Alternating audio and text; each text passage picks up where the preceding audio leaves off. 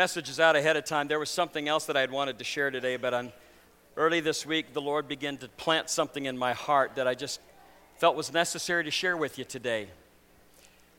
There's some uh, places for you to take some notes, and I would encourage you to do so, especially some of the, the scripture references that we're going to share as, as some of the promises of God. But it's come to my attention that there are, there are those within our midst that while they have a smile on their face, inside there's, they felt robbed and wounded. And in the book of Hebrews, the second chapter, verses 1 through 3, this is what the scripture says. We must pay more careful attention, therefore, to what we have heard, so that we do not drift away. And within this, this thought from scripture here is the idea of a boat that has been tied to a dock, and that somehow the owner of the boat began to pay little attention to how securely the knot was tied, and whether it was through an actual mistake or just little attention that the knot begins to come undone and the breeze of the world gently begins to drift the boat away from where it had one time been tied off to. Just drifting away.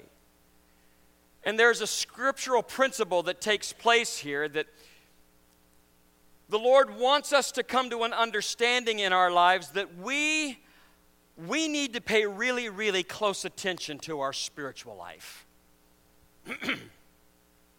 it gets really easy and I, I've been saved since I was seven years old. And so for 51 years, I've spent just about every Sunday in my life in church and, and the week. And, and I know how to play the game. Some of you know how to play the game.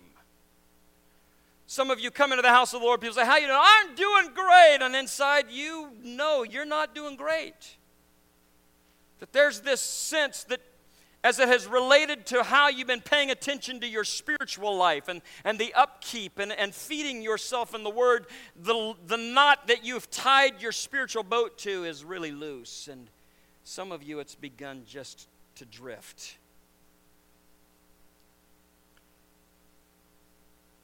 Following this passage of Scripture, there is given to us an interesting illustration in one of the stories that Jesus told. And I'm going to have you turn to Luke chapter 10 because there's a parable that he tells that ties in directly with Hebrews 2 and the drifting thought. And perhaps you've not thought of it this way before, but this is a parable that many of you may be familiar with, but in Luke chapter 10, verses 30 through 35, it says, Jesus was speaking. And so Jesus is saying this story, and he says, A man was going down from Jerusalem to Jericho when he fell into the hands of robbers. They stripped him of his clothes, and they beat him and went away, leaving him half dead. And a priest happened to be going down the same road when he saw the man, and he passed by on the other side. And so to a Levite, when he came to the place and he saw him, and he passed by on the other side. But a Samaritan, as he traveled, came to where the man was, and when he saw him, he took pity on him. And he went to him and he bandaged his wounds, pouring on oil and wine, and he put the man on his own donkey, took him to an inn, and took care of him. And the next day he took out two silver coins and gave them to the innkeeper. Look after him, he said, and when I return, I will reimburse you for any extra expense you may have.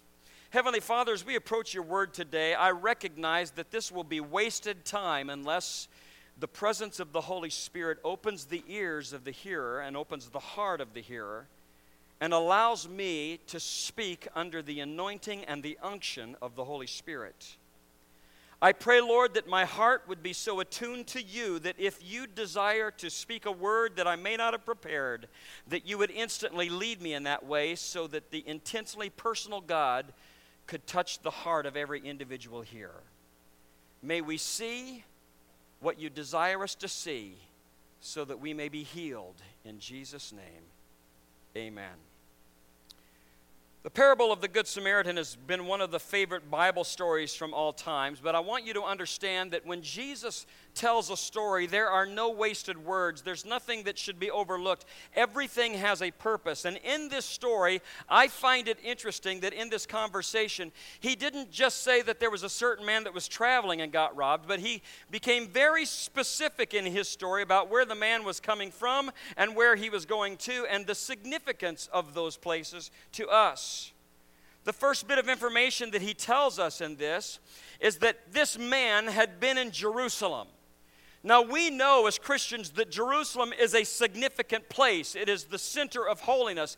It is so important to God that in the new heavens and the new earth, what they see coming from heaven is the new Jerusalem that comes down. So holy and iconic is Jerusalem that when Jesus uses the name of this city, he is intending his listeners to understand that the individual was on a journey and he was leaving a place of holiness, leaving a place of protection, and he was traveling to some place.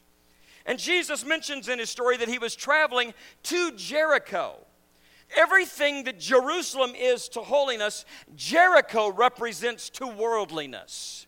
It was the center of wickedness, it was the center of sin. And so we instantly get in this story that Jesus is telling us that this man was leaving the place of spiritual security and he was wandering on a road toward a place where he would enter into a place of worldliness. And that while he was on this journey, he was walking the wrong way on the road of righteousness. Let me tell you something. Something happens when you put yourself in a place where this can happen. You are in danger if you pay, fail to pay attention to where you are spiritually, and the knot grows loose on your spiritual boat, and you begin to drift away. Once you have left the security of the dock, bad things can happen because you're in a place where bad things can happen. The reason that this man was robbed was because he wandered into a place where thieves are comfortable living and doing their work. This is where they like to hang out and do their work. They, like, they likely had set up trap points that while he was leaving Jerusalem and walking toward Jericho, he wandered right into their traps. Have you not found that to be so in your life? That when you find yourself wandering from the spiritual fervency that you know God desires for you, that's where you find yourself most likely getting robbed of the things that God wants to place within you. When we do not pay attention, and take seriously the things of the Lord, we walk right into the place where Satan sets his traps for us. Now, this man can represent any number of life scenarios to us today. He can rep- represent somebody who has had a thriving relationship with Christ in the past. Yet you find yourself in a condition today where you no longer have the same spiritual desires that you used to have. You no longer pray with the same fervency. You find that the things of the world look more attractive, and you are traveling the wrong way on the road of holiness today. It might represent a teenager or a young adult that has been raised in a godly home. You've been raised with values, yet you have fought against those in some way. And you have never developed a relationship with Christ yourself. You've just been in the safety of somebody else's boat. And now that you're making decisions, you have decided, I am going to untie from the values that have kept me safe, and today you find yourself adrift. This man could also represent a Christian who, because God didn't answer your prayer in the specific way that you wanted Him to, you have found that your faith has been disappointed and you have started to question the validity of your relationship with God. Perhaps he could represent some who today are discouraged, or you are depressed, or you have allowed yourself to become offended by something or someone and something that was said to you, and you've let a root begin to grow in the foundation of your life that is literally shedding and shredding the foundation because you've kept it there without forgiveness.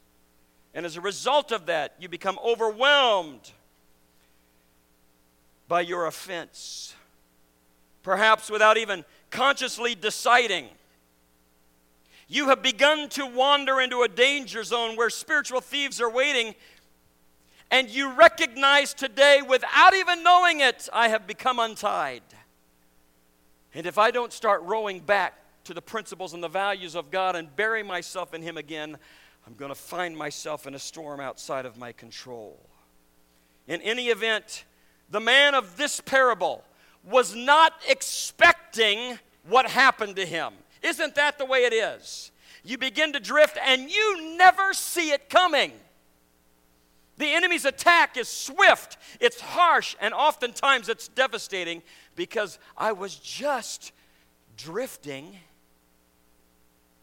And in verse 30, it says, He fell into the hands of robbers. He didn't seek them out, didn't know they were there. And they stripped him of his clothes and they beat him and they went away, leaving him half dead. He almost let one bad decision ruin his life. And it would have if it hadn't been for the Good Samaritan. Now, here's what I want you to know thieves are thieves because they want what you treasure. Thieves are thieves because they want what you treasure. So, what are the treasures that we carry about as Christians that the thieves of this world would love to rob you of? Let me tell you the first one. We carry with us the treasure of having our names written down in the Lamb's Book of Life, and we are saved. Hallelujah. Okay, we're going to do that again. I thought this was just a first service problem. I've come to recognize this as a two service problem. We have a reason to rejoice because our names are written down in the Lamb's Book of Life and we are saved. Hallelujah! Woo! Sometimes, when everything seems to be going wrong, that's the foundation you have to dig your heels into. Sometimes, when God's answers to prayer are nowhere close to what you suggested. You have to dig your heels into the salvation rock and say, My joy will not be stolen by this. Because regardless of what happens, my name has been written in the book of life. It's in the blood of Jesus. I know the date, I know the time, I know the place, and nothing can take that joy away from me. Luke 10 20 says, Rejoice that your names are written in heaven. Revelation 20, verse 12 says, And I saw the dead, great and small, standing before the throne, and the books were opened, and another book was opened, which is the book of life. If there is ever a place that you want your name recorded, it's in the Lamb's book of life. And if you're here today and have never accepted that invitation, I'm glad you're here because you're going to get a chance today. Because the decision that you make to receive the grace of Jesus Christ that sets you free in your heart is the one reason that the enemy wants to try to rob you of. He's a thief that wants to steal your security in that. And I'm here today to tell you hang on to that treasure. Hang on to it. Because the Lamb's Book of Life is your birth certificate, providing you with proof that you were a living child of the King of Kings and the Lord of Lords. There are other promises. There are other treasures that accompany this, but that needs to be number one. Another treasure that we have is peace of mind. I sleep really well at night. Every night. As soon as I put my head on the pillow, I'm asleep except last night. I went to bed early because I wanted energy for today. And I laid awake for over four hours. I prayed for every one of you. I prayed for people I didn't know. I asked forgiveness of sins I haven't even committed yet. I was trying to find anything that would relieve the anxiousness of my spirit and bring me peace.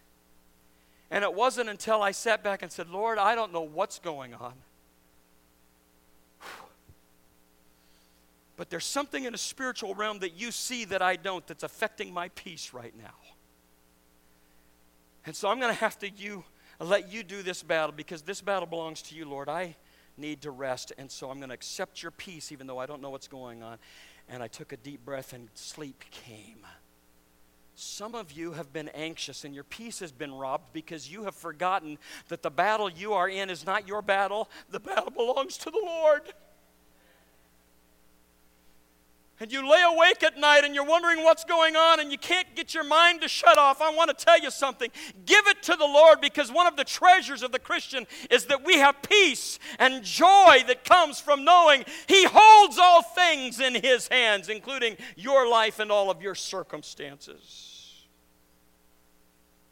Other promises that are our treasure found in Joshua 1 5. He says, I will never leave you nor forsake you. In the moments that you feel lonely and abandoned and that nobody cares and nobody knows, the Lord rushes in with his treasure and says, Here's one of them for you. I promised you. Even when you feel alone, you're not because I'm surrounding you. You're under my wings. I've hid you in the cleft of the rock. You're not alone. I am with you when he gives us commands as to what we are doing, how we are to go in Matthew 28 20, he's talking to his disciples and he gives them the commission of missionary work, and then he ends it with this Surely I'm with you always.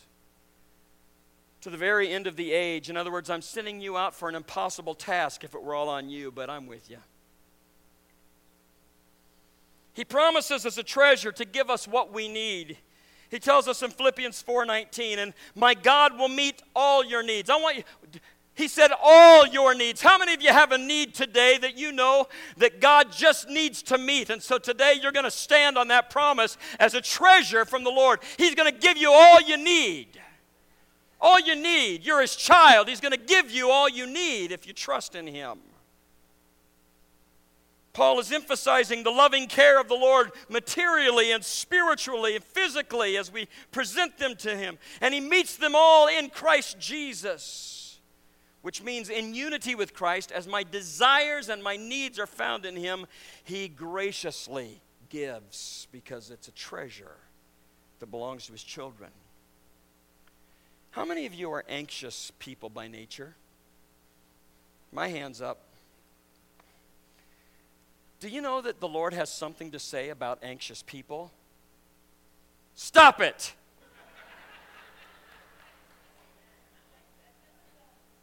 Just stop it. Deuteronomy 121 says, See, the Lord your God has given you the land. Go up and take possession of it as the Lord, the God of your fathers, told you. And then he says, Do not be afraid and do not be discouraged. Now, why did he say that? Because he knows that when he commands us to do something, our first nature is, I'm going to get a little anxious about this. And then if it doesn't happen the way I thought, I'm going to get discouraged. And so instantly he gives a command, a promise. He said, This is your treasure, and quit worrying about it. I'm leading you in it. I got this. I can take care of it.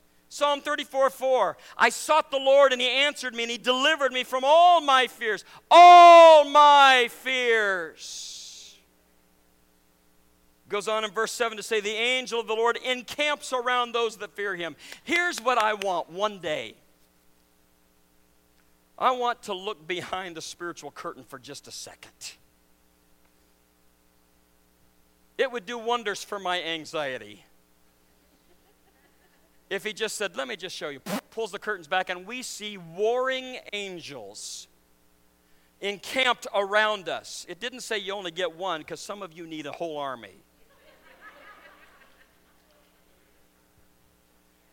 but he has designated angels to surround us. We can't see it, there are times we feel it. But he says, if you could see what I see, you would know when I tell you, just stop it, that you would stop it. Only God knows the number of times that He and His warring angels have gone before you and protected you from something you never even knew was about to happen. Because He took care of it first. You don't even know how many times He's healed your body before you ever even went to the doctor. You don't know it, but when you get there, He's going to say, My warring angels fought that one for you. I didn't want you to worry, so I just took care of it before you even knew. How many times have we been on the road and somebody who doesn't deserve to be out on the road, God spared us somehow from them and our lives were spared because God went ahead of us and His warring angels were there at the right time. How many times has the light turned green and for whatever reason, those of us that that means go as fast as we can, we're hesitating and somebody runs the light and we thought, ooh, if I'd gone, I'd have been killed. Because God sends His angels. He says, These are the promises, these are your treasures. I do this all the time, and you don't even know it. Philippians 4 6 addresses one of our heart's greatest maladies. Do not be anxious about. Let's just repeat that word. Pull out your underliners. For those of you that are on your phone, I don't know how you highlight it, but highlight this word do not be anxious about. Take a deep breath. Let that sink in. Because some of you are going to walk out of here in freedom today. You've been so tense.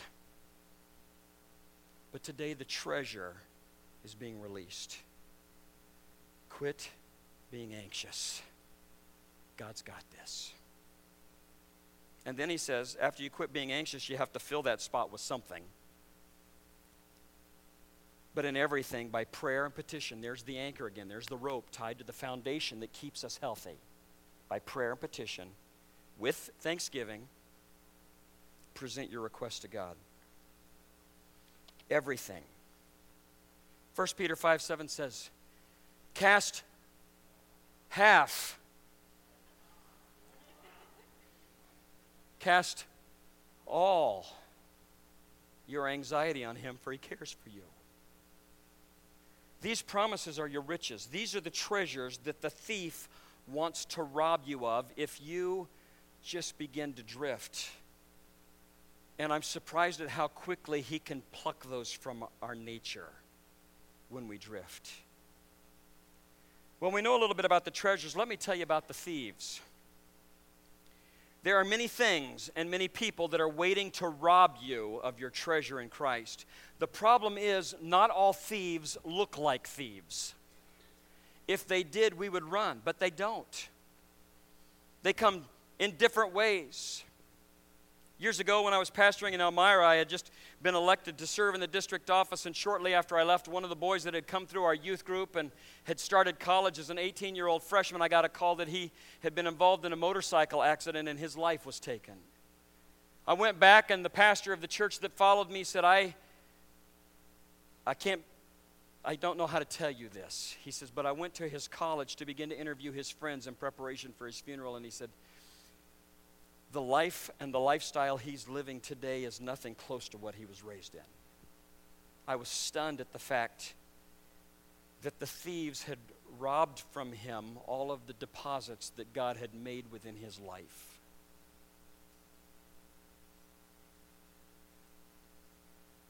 And I thought, you know what? They didn't dress as thieves, they dressed as college students, they dressed as friends. They dressed as co-workers and influencers, and yet, because they didn't know the Lord, they untied the knot for him. Choose really, really carefully who you let influence your life. Because thieves don't all look like thieves. My wife and I, when we were leaving the associate role and we were about to become lead pastors for the first time at a church, we're sharing our heart with some seasoned pastors that we had known for a long time, and they begin to discourage us, saying, Oh, you go to those little towns and all these things are going to happen. And just by the time they were done, I felt like our dream and God's call had just been kind of crumpled up and thrown to the side, and that we didn't know what we were doing. And there was another senior lady who had been in the ministry years who heard what was going on, and she came rushing to us and put her arms around us, and she said, Don't you let their bad experience rob you of what God wants for you. Cindy and I determined at that time we would never be the breaker of somebody else's God given dream. Your experiences may not be somebody else's, so if somebody comes to you with a dream of what God is doing, don't let anybody rob you of that, even if they come from within the church. Because sometimes robbers are found right here. 1 Peter 5 8 says, Be self controlled and alert. Your enemy, the devil, prowls around like a roaring lion, looking for someone to de- devour. So don't lose everything that you have invested in the Lord because you grow careless and let thieves into the treasure room of your heart. Another thief that we deal with all the time is simply becoming more in love with the world than we are with God. It happens so easy. It seems natural. It's the way the wind blows. And if you untie the knot, you will drift right into the love of the world. 1 John 2 15 through 17 says, Do not love the world or anything in the world. If anyone loves the world, the love of the Father is not in him. For everything in the world, the cravings of sinful man, the lust of his eyes, the boasting of what he has and what he does comes not from the Father, but from the world. And the world and its desires are going to die, pass away, but the man who lives for God will live forever. If the cravings of your heart, are not of God, be careful. If what you see with your eyes doesn't make you long for a deeper relationship with God, then be careful. And it's so easy just to untie the boat. I'm okay. I'm, I can see the dock from here. This is, this is just a small thing. It's not going to hurt me. I'm strong enough as a Christian. Those are words uttered by liars. I'm strong enough as a Christian to handle this temptation.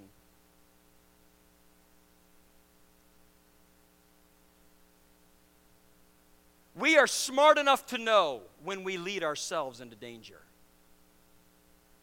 And you have to run through the obstacle of the convicting power of the Holy Spirit to do it. And if you do it often enough, you no longer will even hear the knock of the Spirit saying, Don't go there.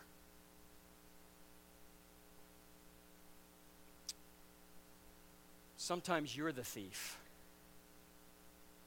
Sometimes you steal your own treasure.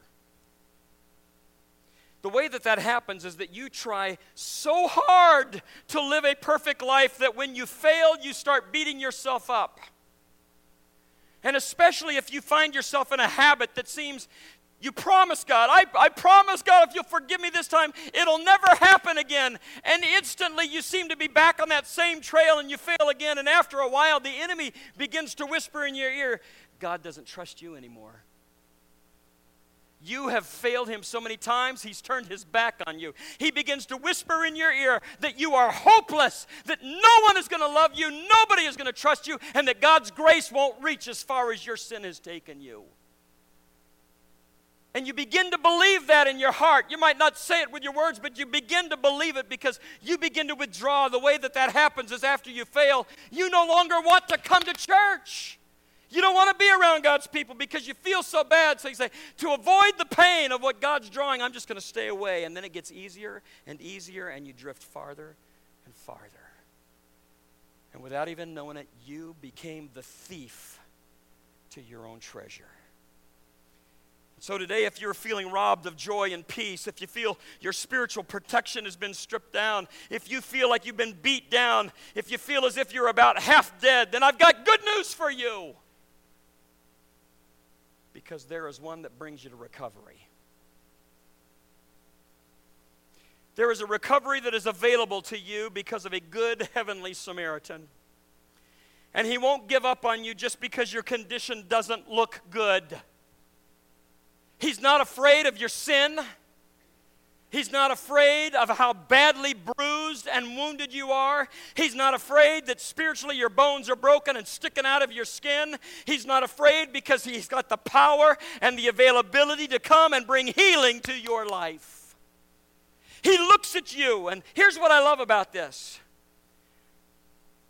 the half dead man didn't have to get to Jesus, Jesus went to where he was half dead. He found him where he was. He found him in the condition that he was. Because we don't have the ability to get to the healer, he's got to come to us. And wherever you are today, in whatever condition, the healer comes to you.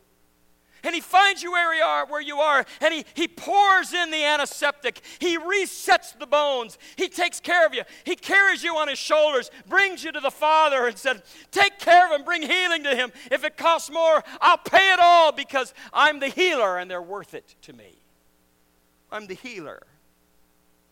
2 Peter 3 9 states that he doesn't want anyone to perish, but everybody to come to repentance. Listen to this. Don't let the residue of a bad decision destroy the future that God wants to give you. Don't let the residue of a bad decision destroy the future that God wants to give you. Some of you are battling with the idea that God can love you. You're saying, if you only knew about me what I know about me, you know what? If you only knew about me what I know about me, none of us are standing before God perfect. We all need the healer. He comes to all of us, and this is a regular occurrence. We don't need healed one time, we need healed all the time. Daily we come before Him. Daily He pours in the oil and the wine. Daily He speaks words of life into us. So don't for one second think that you're outside the realm of God's healing reach because He will reach you in your lowest point and He will restore to you the treasures that the thieves have stolen. I'm going to ask that you stand with me and close your eyes, please. Please start some music in the back if you would.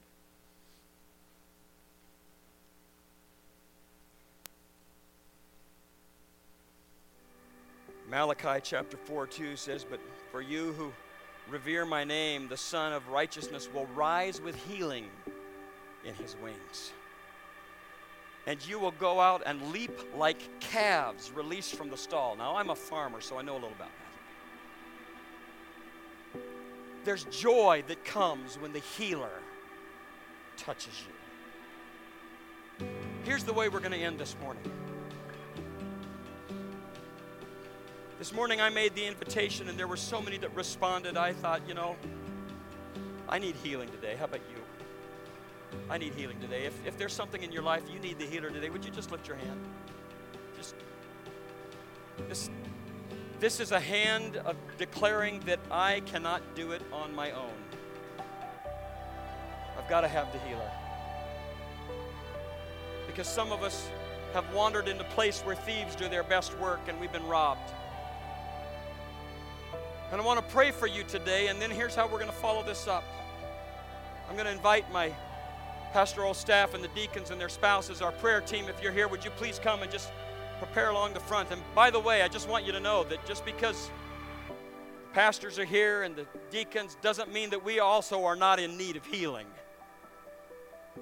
But there is something that allows God to release what He wants to do when we share it with somebody.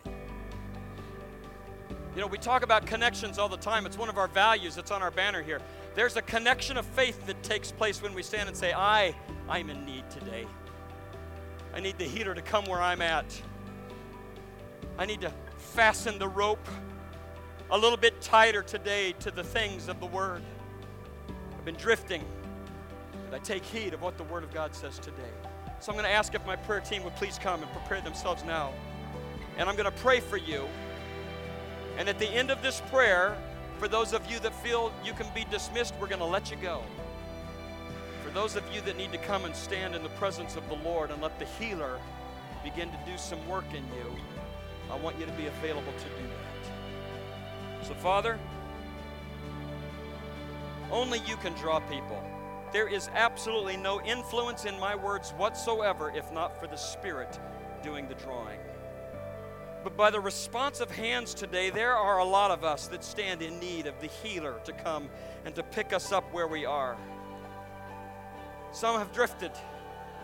Some have been robbed and bruised and are filled with unforgiveness and disappointment. And today, we need the healer to come and to deal with some things on the inside.